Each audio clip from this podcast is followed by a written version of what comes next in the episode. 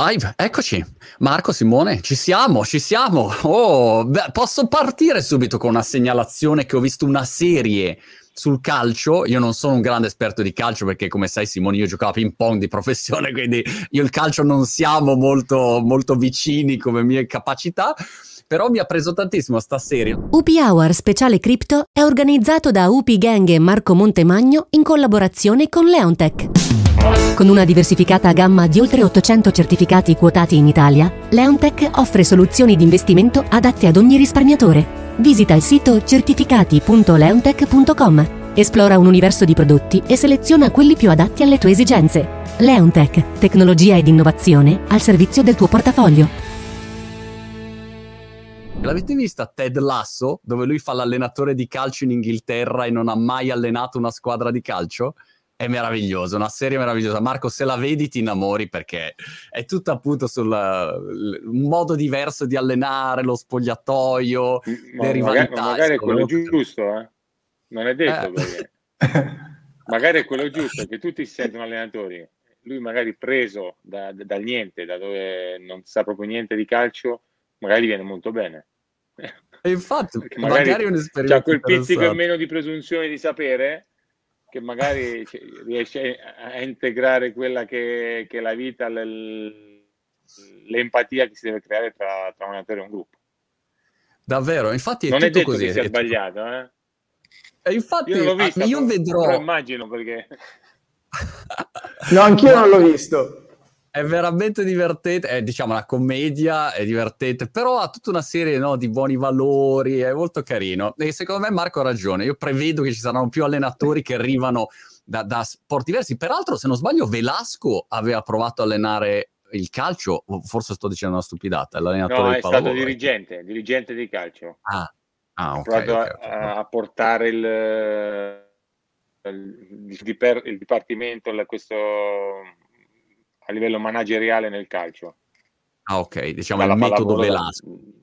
Sì, il metodo Velasco è colui che è stato un grandissimo della pallavolo, parliamoci chiaro. Grande Julio. L'ho intervistato tempo fa e quando parla sembra Yoda, non so, tutte le perle di saggezza ogni volta di Giulio, aspetta, questa qua me la segno. Io ho avuto modo di conoscere diversi allenatori di pallavolo, è bello ascoltarli. Bello. È differente dal calcio, perché sai, gestire 12-13 persone, gestirne 30 è diverso, è più difficile secondo me. Poi purtroppo nel calcio sono in 25-30 e giocano in 11.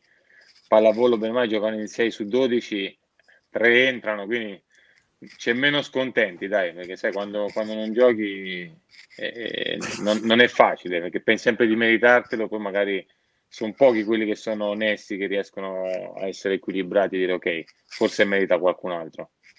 Ma giusto, non ci avevo mai riflettuto, però effettivamente è così. E invece voi come vi siete conosciuti per questo mondo cripto? Ennesima puntata del nostro speciale cripto e avete un'iniziativa molto interessante. Come è nato il vostro contatto?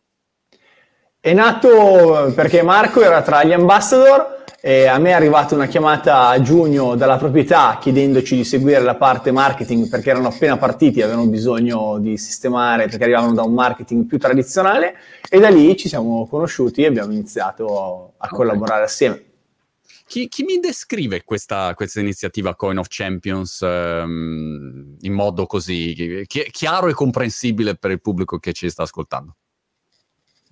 Uguale, parto io, parti tu? Vai. No, parti tu, io parto dalla parte quella che può. Fantasia. Ok, allora, questo progetto è nato a maggio, quando ho iniziato a parlare con la proprietà. Era un progetto ambizioso, dove... Simone, scusami, sento un audio, non so se stai toccando qualcosa sul tavolo, a volte... Ecco, fantastico, vai. Ecco, siamo partiti a maggio, quando mi ha chiamato la proprietà, con questo progetto ambizioso, molto ma molto bello, dove all'inizio sembrava fantascienza dove siamo arrivati oggi, perché l'idea era quello di mettere insieme un gruppo importante di ambassador dal mondo del calcio, e già quando abbiamo parlato del calcio, arrivando io dal mondo del nuoto, ho detto solo calcio, e ho detto ma sì, poi toccheremo altri sport, e da lì siamo partiti in maniera molto tranquilla, e nel giro di poco tempo abbiamo creato un bel progetto, ma soprattutto abbiamo creato dei numeri che sono veramente adesso il numero dei campioni che lo rappresentano, perché abbiamo fatto una capitalizzazione intorno ai $100 milioni, abbiamo superato i 10.000 holders, tutto questo dal 7 di settembre ad oggi. Quindi eravamo partiti veramente come quasi 4 amici al bar, un po' come partono tutte le cripto, e adesso abbiamo strutturato qualcosa di molto, ma molto importante e ambizioso. Ma per capire Coin of Champions, che cosa ho nel momento in cui decido di acquistare un token o di partecipare al progetto? Che tipo di benefici ho e qual è, diciamo, la roadmap di questo progetto? Sì, allora, la roadmap di questo progetto, a differenza del classico progetto cripto dove il 90% dei progetti sono più che altri speculativi, qua abbiamo cercato di creare un ecosistema. Siamo partiti dall'inizio dove l'idea era quella di far partire il progetto con una parte che poi spiegherà meglio Marco, legato ai bambini, quindi a creare il campione del domani, anche perché oggi è abbastanza difficile nel mondo del calcio emergere dal nulla, e allora abbiamo creato questa parte. Poi una parte dedicata al gioco, quindi al fantacalcio, visto che in Italia, ma anche ormai in Europa, vogliono fare tutti gli allenatori, e faremo partire a brevissimo le carte NFT. Carte NFT dove andremo a fare il primo Fantasy Games che non è solo legato al mondo del calcio, ma legato a più sport. Quindi ci sarà la parte legata al calcio, la parte legata alla pallavolo, e soprattutto andremo a creare un gioco fuori di testa legato al mondo del tennis. Ah, ok. Qua speravo dicessi ping pong, invece no, il tennis, va bene, ok. Grande. Ma Marco, tu come ti trovi in questo mondo cripto? Dal campo di calcio al mondo cripto, con tutte ste robe, che peraltro è di una difficoltà. Il mondo cripto ogni 2 minuti c'è una roba nuova, anche per degli addetti ai lavori come me del mondo tech. Per me è fantascienza, perché devo coniugare quello che sta del campo con quello che adesso è lo strumento, token, piuttosto che il computer, piuttosto che l'iPad, piuttosto che il collegamento che si va a creare con appunto la gente, quella grande che faranno gli allenatori col fantamercato, NFT e quant'altro, e quello che devono essere i bambini, perché la cosa forte che dobbiamo sulla quale dobbiamo spingere, secondo me, è il far innamorare i bambini, raccontare la storia di quello che è il calcio. Per quanto mi riguarda, poi sarà dipartimento nuoto, ping pong, padel che sta arrivando, tennis, e chi più ne ha più ne metta, perché è veramente un contenitore molto molto ampio, dove siamo tantissimi testimonial, tutti che abbiamo sposato la causa di questi token, e che metteremo ognuno di noi l'esperienza che serve per ogni tipologia di sport o di ramo che si va a intaccare. Però quello che un'altra delle idee e degli sviluppi che stiamo creando è il fatto di poter fare negli stadi dei tour virtuali, che quello sicuramente avvicina molto, racconta la storia di ogni squadra, questa è la cosa, secondo me, sulla quale si lavorerà tanto, e si riuscirà a far sì che i bambini si avvicinino al calcio, perché fare un tour virtuale di uno stadio come può essere San Siro, piuttosto che Anfield Road, piuttosto che in Turchia dove il calcio è sentitissimo, e quella è la cosa fondamentale per far sì che i bambini si avvicinino. Adesso siamo passati dal calcio giocato al calcio virtuale, che è in fortissima espansione, infatti tanti ragazzi sono più avvicinati magari alla PlayStation o all'eSport piuttosto che al calcio materiale, il pallone, l'erba, quando giocavo io la sabbia, la terra rossa, quello per me era il calcio, e adesso mi sto spostando un po', cercando di capire quello che è il nuovo, per magari fare regredire e poi avanzare insieme a braccetto con i token, con gli NFT. Ho visto un sacco di ambassador, effettivamente, un sacco di nomi, non so Simone se li vuoi ricordare, però veramente un parterre impressionante. Sì, siamo partiti forti, principalmente col mondo del calcio, dove oltre a Marco abbiamo, adesso quando dico il secondo uno dice perché hai detto prima lui rispetto all'altro, no, in ordine sparso, beh, sicuramente Bobo Vieri, Ronaldinho, poi Inzaghi, Roberto Carlos, Sneijder, poi Lugano, poi Nesta, Zambrotta. Sì, ce ne sono. Un sacco di nomi. Siamo ben forniti. Anche per chi non conosce il calcio, quando sente i nomi penso che un po' di... Poi siamo adesso partiti anche con la Formula 1, con Fisichella. Ah, wow, ok. Anche Formula 1. Sì, adesso stiamo andando un pochino fuori, oltre al mondo del calcio, aggiungere anche altri sport. Simone, scusami se ti interrompo, hai un fruscio quando parli, non so da dove deriva, se è qualcosa che tocchi su, o se è la giacca che interferisce. Prova a parlare? Va meglio adesso? No, quando parli... prova? Prova. Fruscio sempre. Lo senti anche tu, Marco, un pochino? Io c'ho l'orecchio allenato. Io no. Io no, okay. Tu sei ben come strumenti ti vedo ben attrezzato. Sì. Perché quando non parli non c'è nessun problema. Quando parli, però, prova a staccare un attimo un po', l'altro. No, nel senso a tenerlo un po' più lontano quando... Lo vedi che è sotto il microfonino, sotto al mento? Prova a tenerlo un attimo più lontano, solo per capire se è quello che fa. Prova a parlare io così meglio? Così meglio, sì. Ok, perfetto. Ottimo. Peraltro Ronaldinho su YouTube, anche per un ignorante di calcio come me, ogni 2 minuti compare un video di Ronaldinho che gioca tipo a calcetto ed è un fenomeno, fa tutte le robe, i trucchi più pazzeschi. Non so com'è, insomma, se ha avuto una nuova carriera o no, io ignoro, ma lo vedo in continuazione. No, li ha sempre fatti, stai tranquillo. Il problema per noi è che li ha sempre fatti, non è che si è... No, assolutamente. Hai detto una cosa molto interessante, Marco, sullo stadio. Sono stato, dopo un paio d'anni che io vivo in Inghilterra, a Brighton, dove peraltro abbiamo il Brighton, che non so se sia in Premier League o meno, quindi confesso di non saperlo. Brighton è fantastica.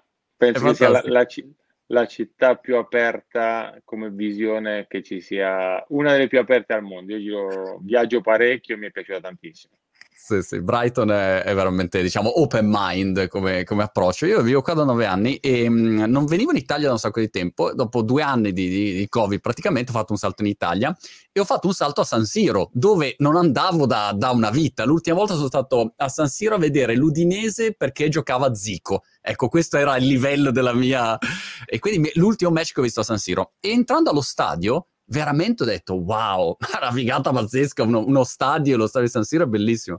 E quindi insomma fare i tour degli stadi, farli vedere, insomma è una cosa che ti fa appassionare, ecco, ti fa venire voglia di dire cacchio, anch'io voglio cimentarmi. Volevo sapere è la cosa bella quella. Esatto.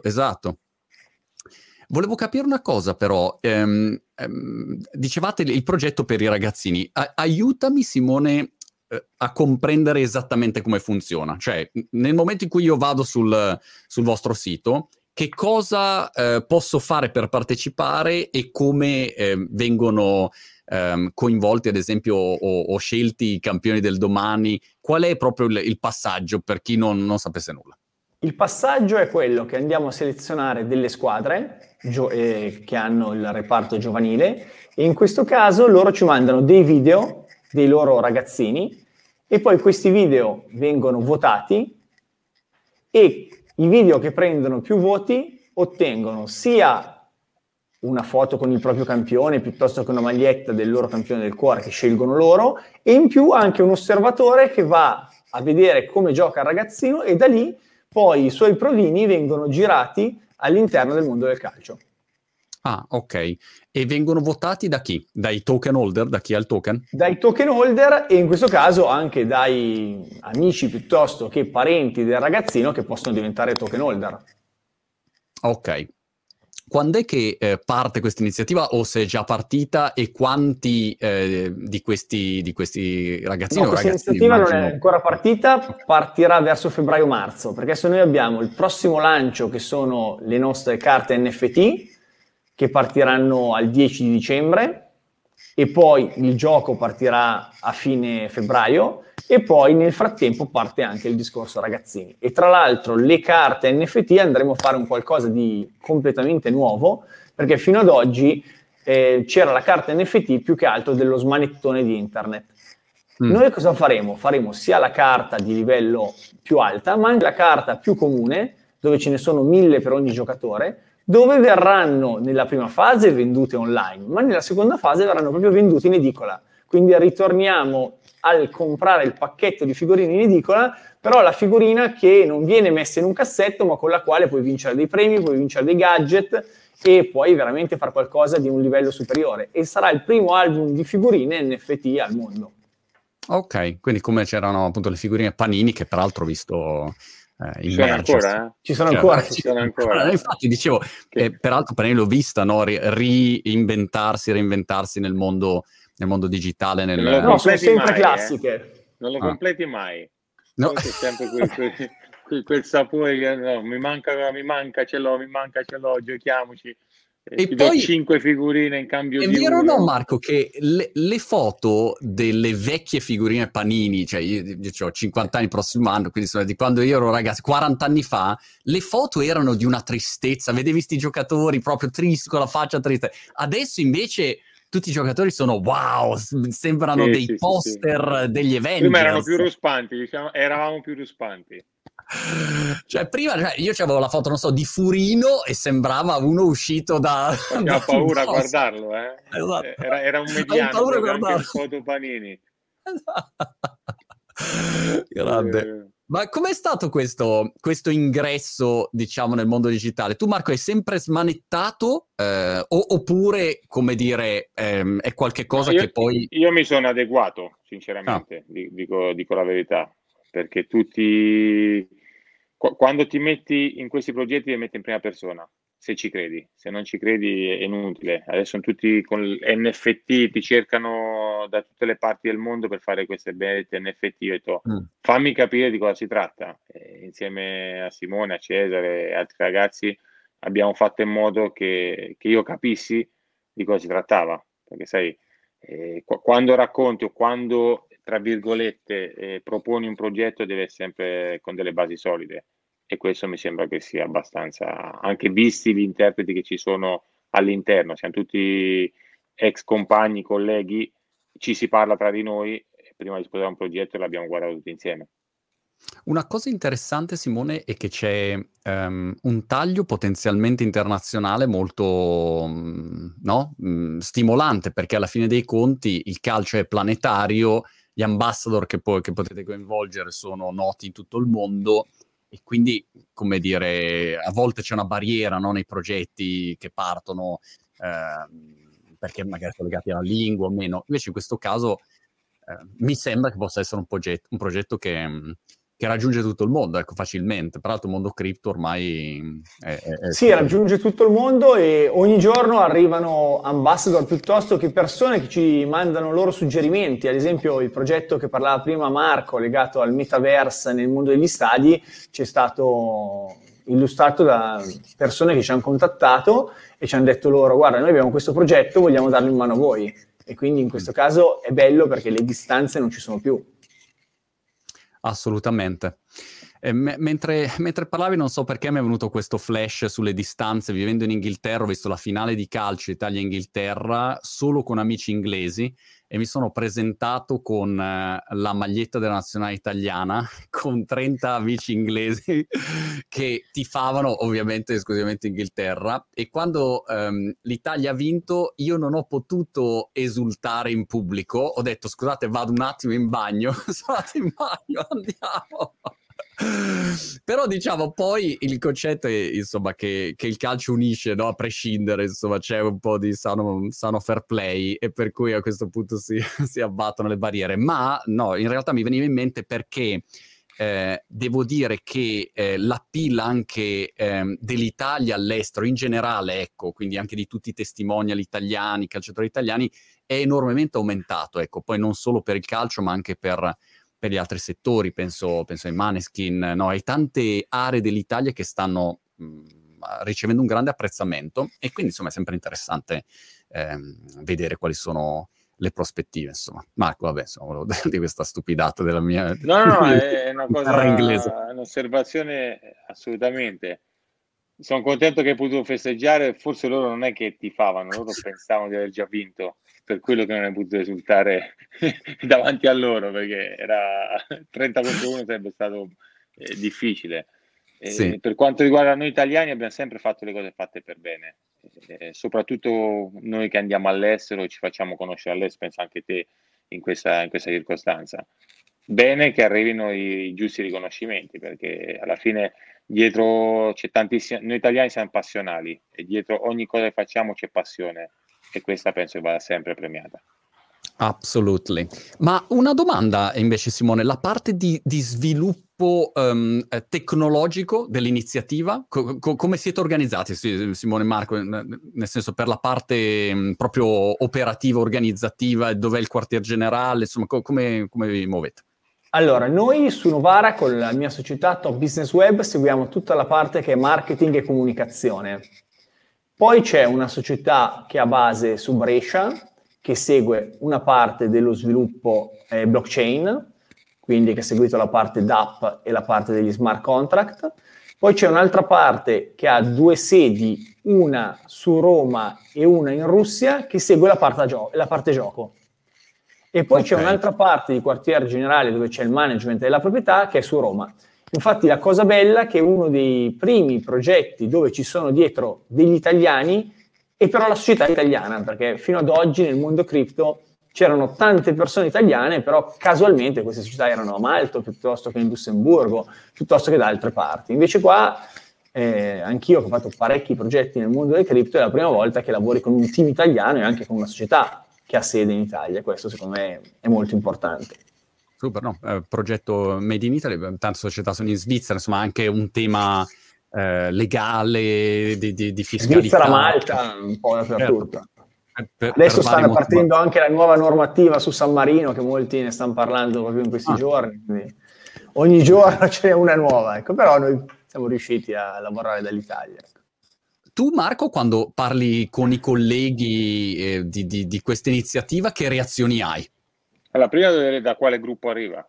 Esatto. Abbiamo 3, 4, 5 gruppi di WhatsApp, perché la parte marketing, parte operativa, parte strutturale, parte dove ci sono tutti i soci, quindi allora cerco di capire intanto chi è che scrive, dopodiché ci ragguardiamo con Simone la parte quando arrivano i messaggi poi da pubblicare, perché io ho 50 anni ancora ci vorrebbe mio figlio per gli iPhone, per la parte con computer, quindi sono molto all'antica. Mi stanno istruendo molto bene, abbastanza bene, visti i risultati, quindi dipende da chi arriva, dopodiché ci si muove tutti quanti come una squadra, come giusto che sia. Ma se invece devi parlare magari con un calciatore che uno dice, dai Marco, senti tu Ronaldo, no? Quello sì, no, quello in generale, quello che reazioni hai, diciamo, da calciatori rispetto a questo mondo? Beh, si fanno molto istruire anche loro, perché noi bene o male veniamo da un altro mondo. Io penso, ho sempre pensato che ognuno deve fare il suo, però quando ne parlo, quando vedono quello che stiamo realizzando e quello che stiamo facendo, sicuramente abbiamo credibilità. Non nego che sono stato, penso, il primo io, poi sono venuti dentro Nesta, Zambrotta, Sneijder, tutta gente che ha chiesto referenze al sottoscritto. Penso, se sono entrati vuol dire che ho dato delle buone referenze, e di quello sono molto contento, perché poi alla fine... ci siamo noi, la faccia è la nostra, e quindi è giusto che ci sia anche credibilità. Quali sono, Simone, per chiudere questa chiacchierata, gli sviluppi futuri? Cioè, se ci ritroviamo tra un paio d'anni, l'ambizione qual è? Come misurerete se avrete ottenuto il risultato, se avete vinto la finale dei mondiali oppure no? Quali sono, diciamo, le metriche che andrete a considerare? Allora, diciamo che partiamo da dove siamo oggi. 6 mesi fa nessuno se l'aspettava, quindi abbiamo già fatto le tappe molto molto veloci. Adesso abbiamo le prossime tappe che sono il lancio del gioco a dicembre, poi abbiamo a febbraio tutta la parte legata ai ragazzini, quindi il nostro obiettivo sarà a breve portare un ragazzino a giocare a livelli importanti. Avremo per maggio-giugno l'obiettivo legato al metaverse con gli stadi e la parte più ambiziosa che è per settembre, perché purtroppo nel mondo cripto bisogna correre veloci, cioè a differenza di altri mondi dove i progetti sono a 5 anni, qua i progetti ragioni a 12 mesi, perché fra 12 mesi molte cose nel frattempo sono totalmente cambiate. E a settembre è quello di portare il nostro token che puoi acquistare di tutto di più col token, quindi nei negozi piuttosto che proprio comprare online, e farlo in maniera un pochino differente perché sarà un token facile da usare. E poi l'altra bomba che potrebbe essere tra maggio e settembre è quella di trovare le carte in edicola e quindi andare a togliere la barriera, perché oggi quando parli del mondo NFT e comunque del mondo cripto è un mondo ancora per pochi. Quindi il fatto di poter comprare la figurina in edicola e quindi che anche il ragazzino riuscirà a usare grazie a noi il mondo NFT va a togliere tantissime barriere. Ho fatto due chiacchiere con la città di Lugano che ha fatto questo progetto dove in pratica hanno un token e tu se vai in piscina guadagni dei punti, insomma, guadagni dei token che poi puoi spendere per dire al ristorante, no? E quindi ha questa valenza interessante, ecco. Secondo me è sempre positivo quando poi cali un'utilità nella vita reale, ecco, e non è solo un'utilità magari di collezione o qualcosa del genere, ecco. Ecco, la forza del nostro progetto è proprio quella di lavorare a 360 gradi e di non essere un token speculativo, ma proprio un token da usare tutti i giorni, ecco, per andare allo stadio, per comprare il giocatore, per fare la spesa, un po' per tutto. Però sarebbe bello, Marco, se, non so, tra 5 anni... alcuni giocatori di 5 anni, 10 anni, perché insomma, se sono bambini, ragazzini o ragazzine, insomma ci vuole tempo perché crescano, diciamo 10 anni, quando vedi gli europei e i mondiali ci fossero dei giocatori usciti da questo scouting di Coin of Champions, sarebbe una grande soddisfazione. Insomma. Sì, questo è già un obiettivo. È una bella opportunità per tutti, perché chiunque ha la possibilità di emergere con questo sviluppo che stiamo andando incontro, quindi io me lo auguro e spero un giorno di vedere, guarda, quello è il ragazzo che abbiamo aiutato, perché poi tanto uno fa tutto da solo, perché se uno ha le qualità può giocare un europeo mondiale, se non le ha fa più fatica, però sicuramente poterlo aiutare, poter dargli questa opportunità è un bel vantaggio. Senti Marco, ho una curiosità che ti devo assolutamente chiedere. Ogni sabato e domenica qui a Brighton, se vai nei parchetti, e sono pieni zeppi, tutti i parchi qua di Brighton, di ragazzini e ragazzine che giocano il match di calcio delle varie età. Vai dai proprio 5 anni, non so, fino ai più grandi. E la cosa che mi colpisce sempre ovviamente sono i genitori, che si ammazzano tra di loro, anche qua in Inghilterra dovrebbe esserci fair play, invece si ammazzano cose, insomma, eccetera eccetera, però ogni volta guardo queste partite e penso wow, quanto è difficile, almeno per me che non capisco niente, capire se uno di questi giovani avrà la possibilità di diventare veramente un top player da, capito, Premier League, perché magari vedi uno che è più bravo, è più veloce, ha più capacità, però magari non è lui che sarà in grado di emergere, un altro che magari è più anonimo, ma che magari è molto determinato. Ecco, ero curioso. Tante cose, allora, io ho visioni differenti. Intanto i genitori devono fare i genitori e devono aiutare a crescere come persone, perché purtroppo oggigiorno, ma è sempre stato così nella storia, negli anni anche addietro, dove ognuno di noi pensa di avere il Maradona in casa, certo. Ma non è così. Uno deve essere realista, deve far sì che i figli possano inseguire i propri sogni, e quella già sarebbe una gran cosa. Parlo da genitore.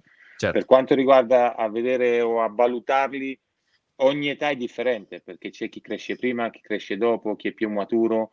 Quindi l'età giusta secondo me sono sui 16 a 7 anni, dove veramente uno prende una strada e c'è, chissà, può diventare qualcuno.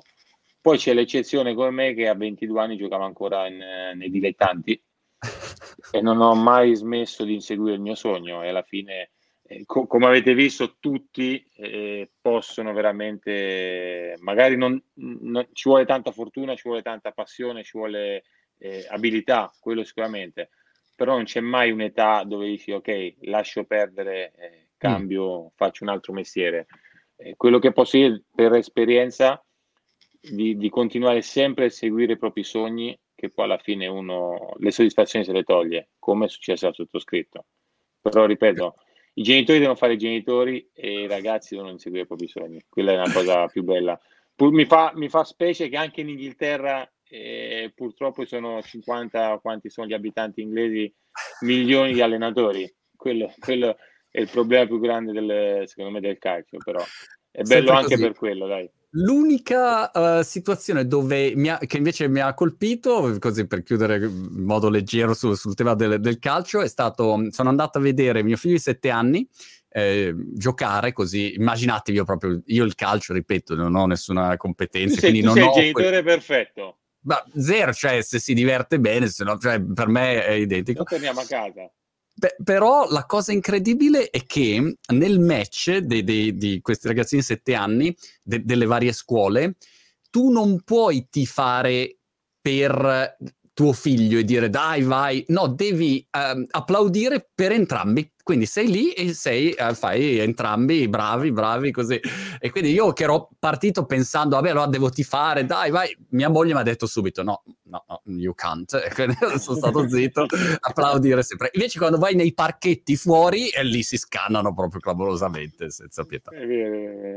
Io sono stato in Inghilterra nel 97-98, quindi era così anche nel 97-98. La domenica era sacra per gli inglesi, si giocava al parco, venisse giù la neve, io poi a Liverpool ancora peggio, era così.